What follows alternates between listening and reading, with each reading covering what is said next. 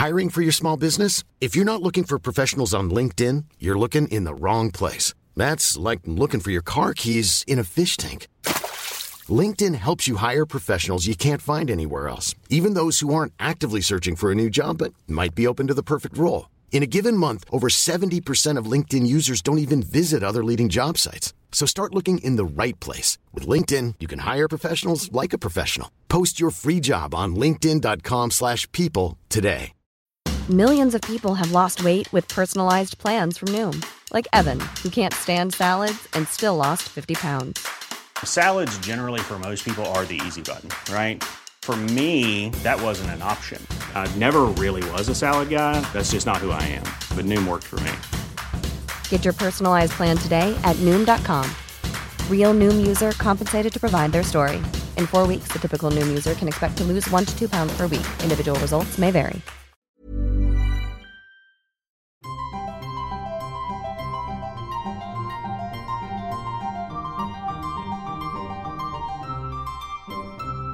Welcome to Smarty Pants, the podcast of the American Scholar magazine, sponsored by Phi Beta Kappa.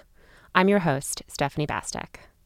While things are still unsettled in the world, we are going to be turning to some of our favorite episodes from the past four years, which I hope you'll enjoy. You may remember an episode I did in 2017 about pirate women and how we never really talk about female swashbucklers, just the Jack Sparrows and never the Janes. Well, it turns out that, shocker, pirates aren't the only women that time forgot. Women warriors on land and sea, warrior queens to infantry, haven't been getting their dues, and that's a shame, because there were a ton of them, and they led really interesting lives. Historian Pamela Toler wants us to know their names, and her new book, aptly called Women Warriors, is a global history. From individuals like Buffalo Calf Road woman who knocked General Custer off his horse to the 30 Japanese women who comprise the Joshigun, there are at least 100 killer screenplay ideas lurking in the history books. If only we bothered to look. Pamela Toler joins us from Chicago to talk about the women warriors who fought because they wanted to, because they had to, or just because they could. Thanks for joining us, Pamela. I'm delighted to be here. I would love to start with an example of how hard historians have tried, how many intellectual shapes they've contorted themselves into in order to write women out of the historical record of warriors or just to, you know, not include them. And there are a lot of examples to choose from, but I really like the maddening scale and consistency of all the Viking examples you cite, like the Birka Man and the Oseberg ship. Yes. The Birka Man is an interesting example. It was an iconic Viking warrior. It was discovered 140 years ago. No one's ever doubted it was a warrior. Um, and the assumption has always been that because this warrior was buried with weapons, that the Birka Man was in fact a man. But several years ago, a Scandinavian archaeologist examined the bones and discovered that in fact the formation of the bones suggested that the Birka man was in fact a woman. That was confirmed with no doubt whatsoever by DNA testing. And once that happened, there was just a huge flap in the world of Viking studies. You know, people who had never doubted that the Birka man was a warrior were suddenly struggling for reasons to explain why a woman would have been buried with what are traditionally considered male grave goods. Some interesting discussions have come out of that, including the concern about whether or not there are a lot of other misidentified um, remains. But it really reached some interesting levels in the Oseberg ship in Norway. That ship was part of a burial mound that had two women in it and a lot of the um, same burial goods that we tend to think of as male, none of the burial goods that we think of as female. So you got all the usual discussion about why a woman might have been buried with male grave goods, you know, that they belonged to her husband or her father and had been buried in respect for him, or they were just ceremonial, or, you know, maybe that axe wasn't really a weapon, maybe it was a kitchen implement. But one person took that further than I've seen anyone take it. And he suggested that, in fact, the man who owned the ship and the goods had, in fact, been buried with the two women originally but that his body had later been removed for ritual purposes and had been removed so carefully that it left no traces behind in the earth. um, and you got to give him points for creativity. So that's probably the single most extreme example. Yeah. And you talk about some pretty wild examples that you found in written history, too, where women have literally been cut out of the historical record. There's this one history of Genghis Khan's spoken words where the physical document is sliced off right after he mentions how he's going to reward his daughters. Right. So That's egregious. Right. Yeah, where he's saying, and to my daughters, and then it's just chopped out. Right. That's so brazen. But there are all kinds of more subtle ways that women are left out of the record, left as footnotes or one liners somewhere. Mm-hmm. So, beyond the really bad examples, how pervasive is this? You know, it's incredibly pervasive. And there are a lot of different ways that it happens. I mean, you can argue, for instance, that women who disguise themselves as men to enlist in some ways disappear themselves because the only way they show up in the record is if their disguise fails. Um, so that's that's one thing where it's subtle. Um, there are cases where later historians in their studies define women out of the women warrior role. Um, you know, they say, well, she was there and we know that she picked up a weapon, but her life was in danger, so she was just defending herself. So she's not a combatant even though she's standing next to some artillerymen whose battery is under attack and she's fighting alongside them, they're combatants, she isn't. Um, actually, there's a fascinating example of that at an official level that happened in World War II. The British developed mixed anti aircraft gun batteries. So it was men and women together because you know, there was just a desperate shortage of men the women did all the same jobs that the men did, except they weren't allowed to fire the guns. And because they didn't fire the guns, they didn't get classed as being in combat, even though the men standing next to them were officially classed as being in combat. Um, you get a lot of really twisty thinking. Subtle, yeah. not so subtle. well, and that gets at what the question of a warrior is. So, how do you define what makes a woman warrior? I mean, how did you decide who to include? I chose warrior rather than soldier because a lot of the women who actually fight aren't necessarily part of a regular army. So, warrior was a very careful choice on my part. And I started with a really simple definition. A woman warrior had to be actually holding a weapon and using it. That this couldn't be anyone for whom war was a metaphor. That works fine when you're talking about women on the front line in some way. It's a lot less clear once you're talking about commanders, because commanders can range from Elizabeth I in her girly form of armor, giving a rousing speech to the troops as they head off, all the way up to someone who's literally leading a charge in a fight and there's everything in between. And I really didn't want to include the women who were basically cheering the troops on.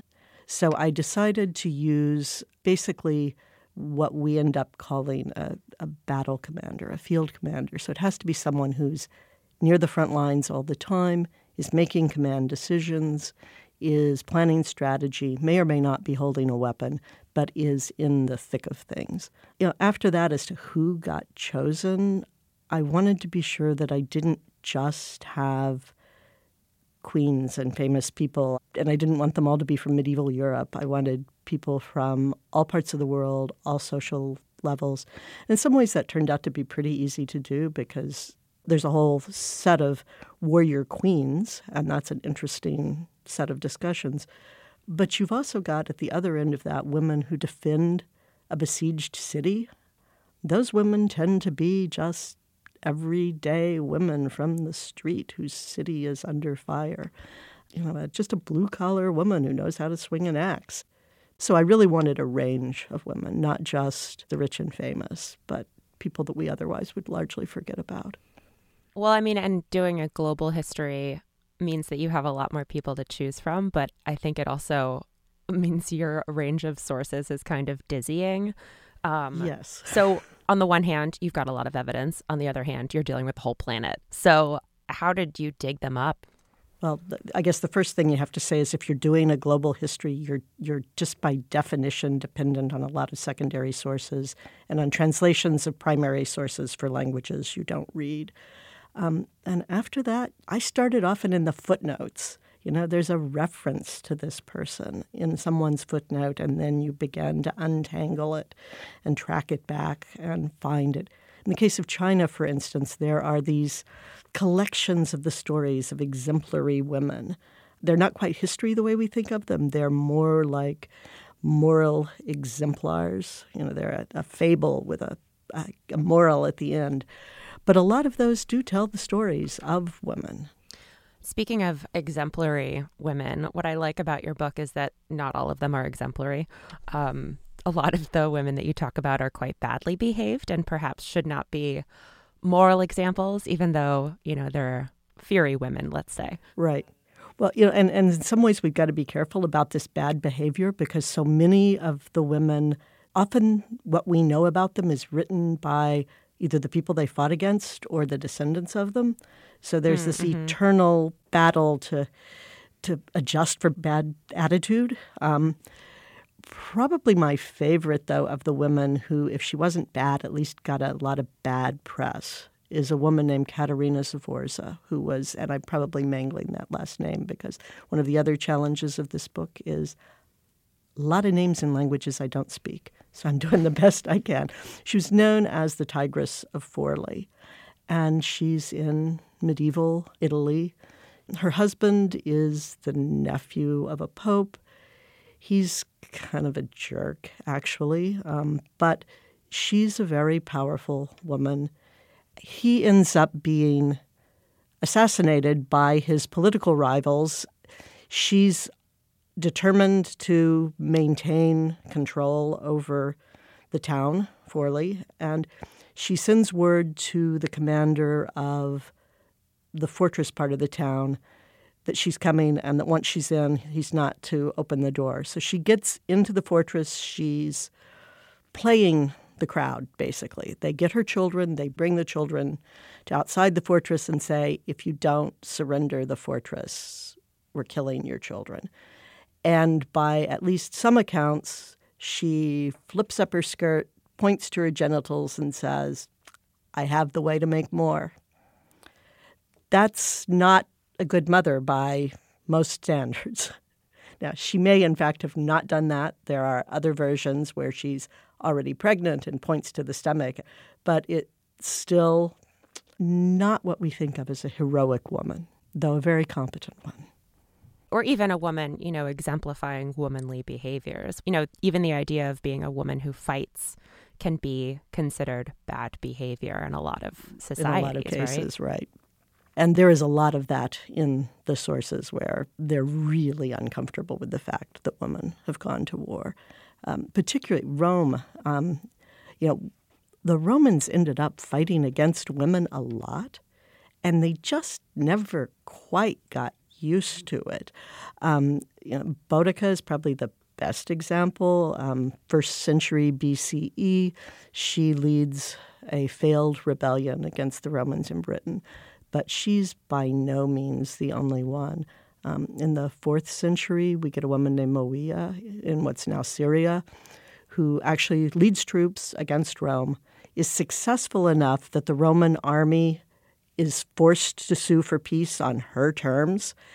And the source that we have says, and I'm not going to get this exactly right, but close, that this was not this war was not a contemptible one by any means, though fought by a woman. So even when they're not saying it's bad that women are fighting, there is this constant sense that you've got the the dog on its hind legs talking that it doesn't matter if it does it well because it's it's just astonishing it does it at all. It's interesting too because there are a few cases of societies that honor women fighters in the moment. The Amazons or the Scythians, um, the Sandinistas. I think even the first Women's Battalion of Death in Russia would qualify. Right. You could say that the women fighters in Rojava in Kurdistan would count. Um, Absolutely. Did you notice any similarities in these societies? Absolutely. I, and I would say there's sort of four categories where that's true. One is that tribal societies and nomadic societies are much more accepting of women warriors than large empires, organized states, regular armies, um, with the exception of China, which is very accepting of women warriors for a very long time. But the second is that we get an acceptance of women warriors in times of national crisis. That when the world goes to hell and a woman rises to the top, that's okay, with the caveat that they are often then expected, once things calm down, to put down the weapons, go back home, pick up their strings. Um, the third is kind of the opposite of that, which is periods of chronic warfare. So that when you've got times where war is almost a way of life, you're far more apt to get an acceptance of women warriors.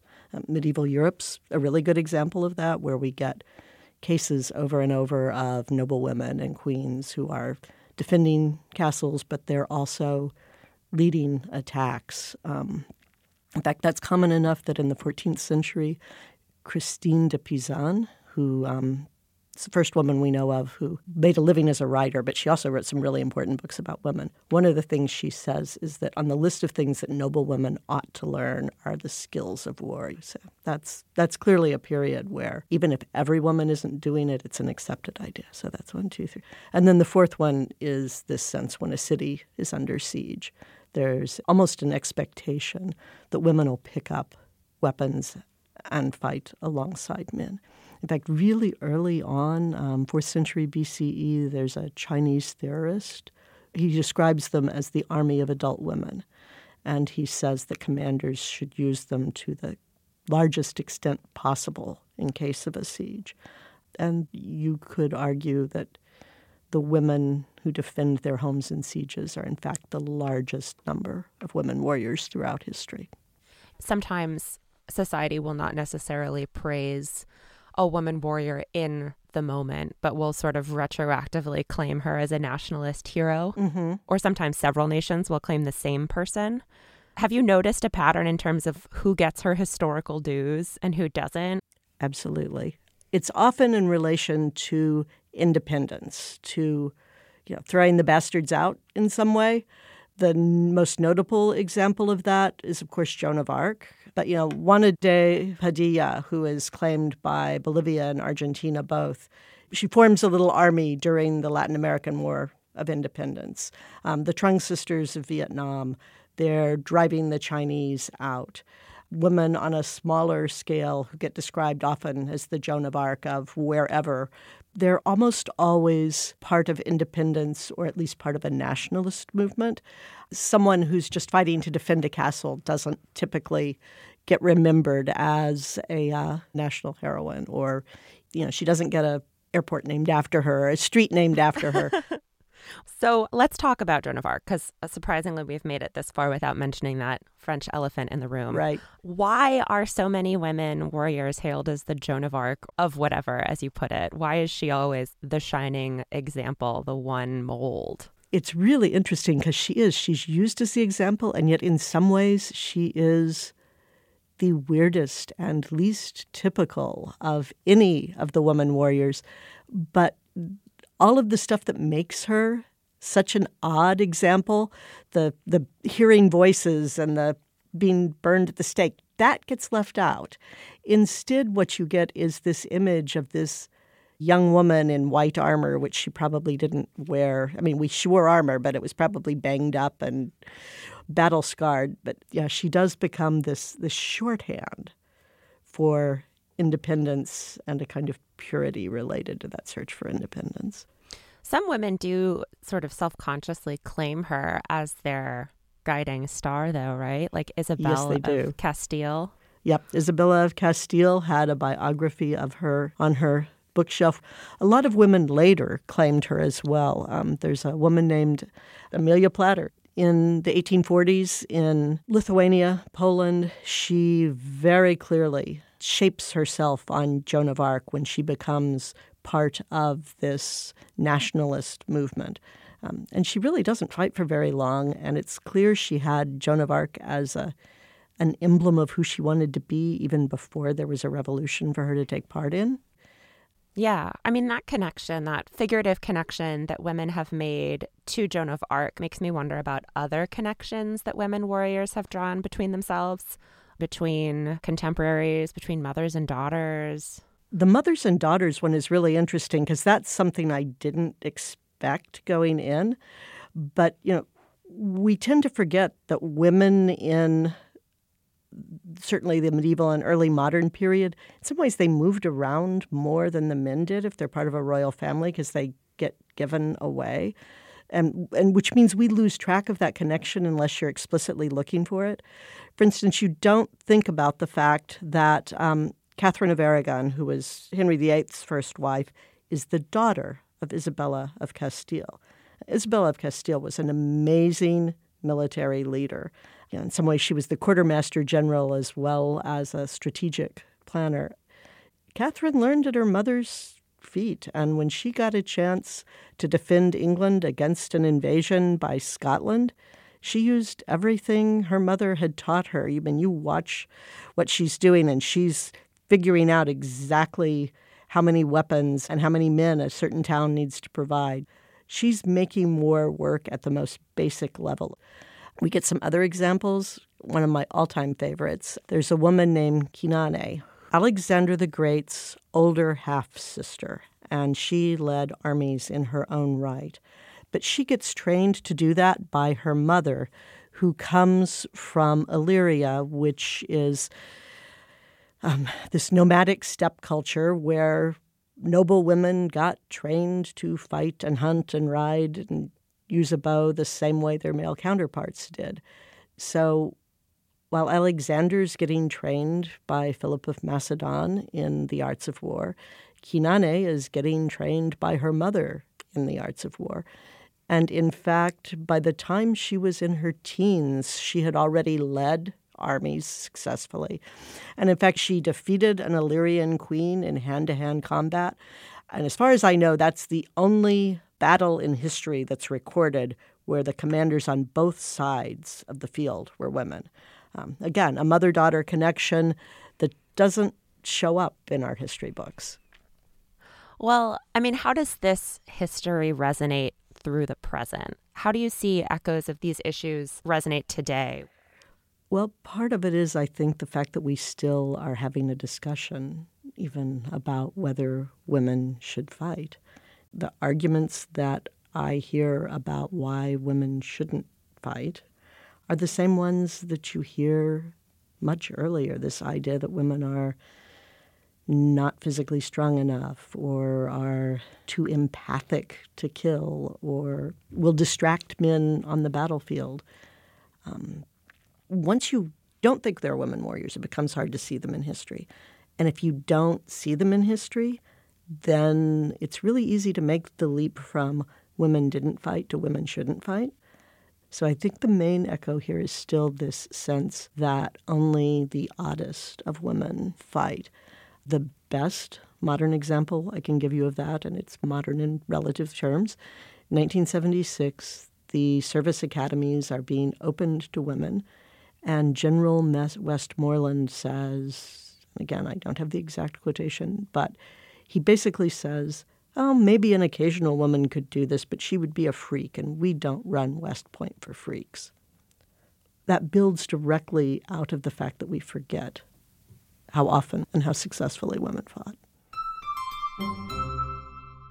Obviously, all the women warriors of the world could not possibly fit into one podcast episode. But that's okay because Pamela Toler confesses that she could not even fit all of them into her book. Gotta be honest, too many ladies is a good problem to have. So, for more stories of daring do, check out her new book, Women Warriors. We've got an excerpt on our website about the 1st Women's Battalion of Death, which I could have sworn was already the name of a metal band, but I couldn't find it. So, please, someone, if it's not taken, name your Riot Girl band the 1st Women's Battalion of Death. Also in the show notes, links to the Lady Pirate episode, as well as an interview about Njinga, a West African warrior queen who fended off the Portuguese. We'll be back next week. Hi, I'm Daniel, founder of Pretty Litter. Cats and cat owners deserve better than any old fashioned litter. That's why I teamed up with scientists and veterinarians to create Pretty Litter. Its innovative crystal formula has superior odor control and weighs up to 80% less than clay litter. Pretty Litter even monitors health by changing colors to help detect early signs of potential illness. It's the world's smartest kitty litter. Go to prettylitter.com and use code ACAST for 20% off your first order and a free cat toy. Terms and conditions apply. See site for details. Planning for your next trip? Elevate your travel style with Quince. Quince has all the jet setting essentials you'll want for your next getaway, like European linen, premium luggage options, buttery soft Italian leather bags, and so much more and is all priced at 50 to 80% less than similar brands. Plus, Quince only works with factories that use safe and ethical manufacturing practices. Pack your bags with high-quality essentials you'll be wearing for vacations to come with Quince. Go to quince.com/pack for free shipping and 365-day returns.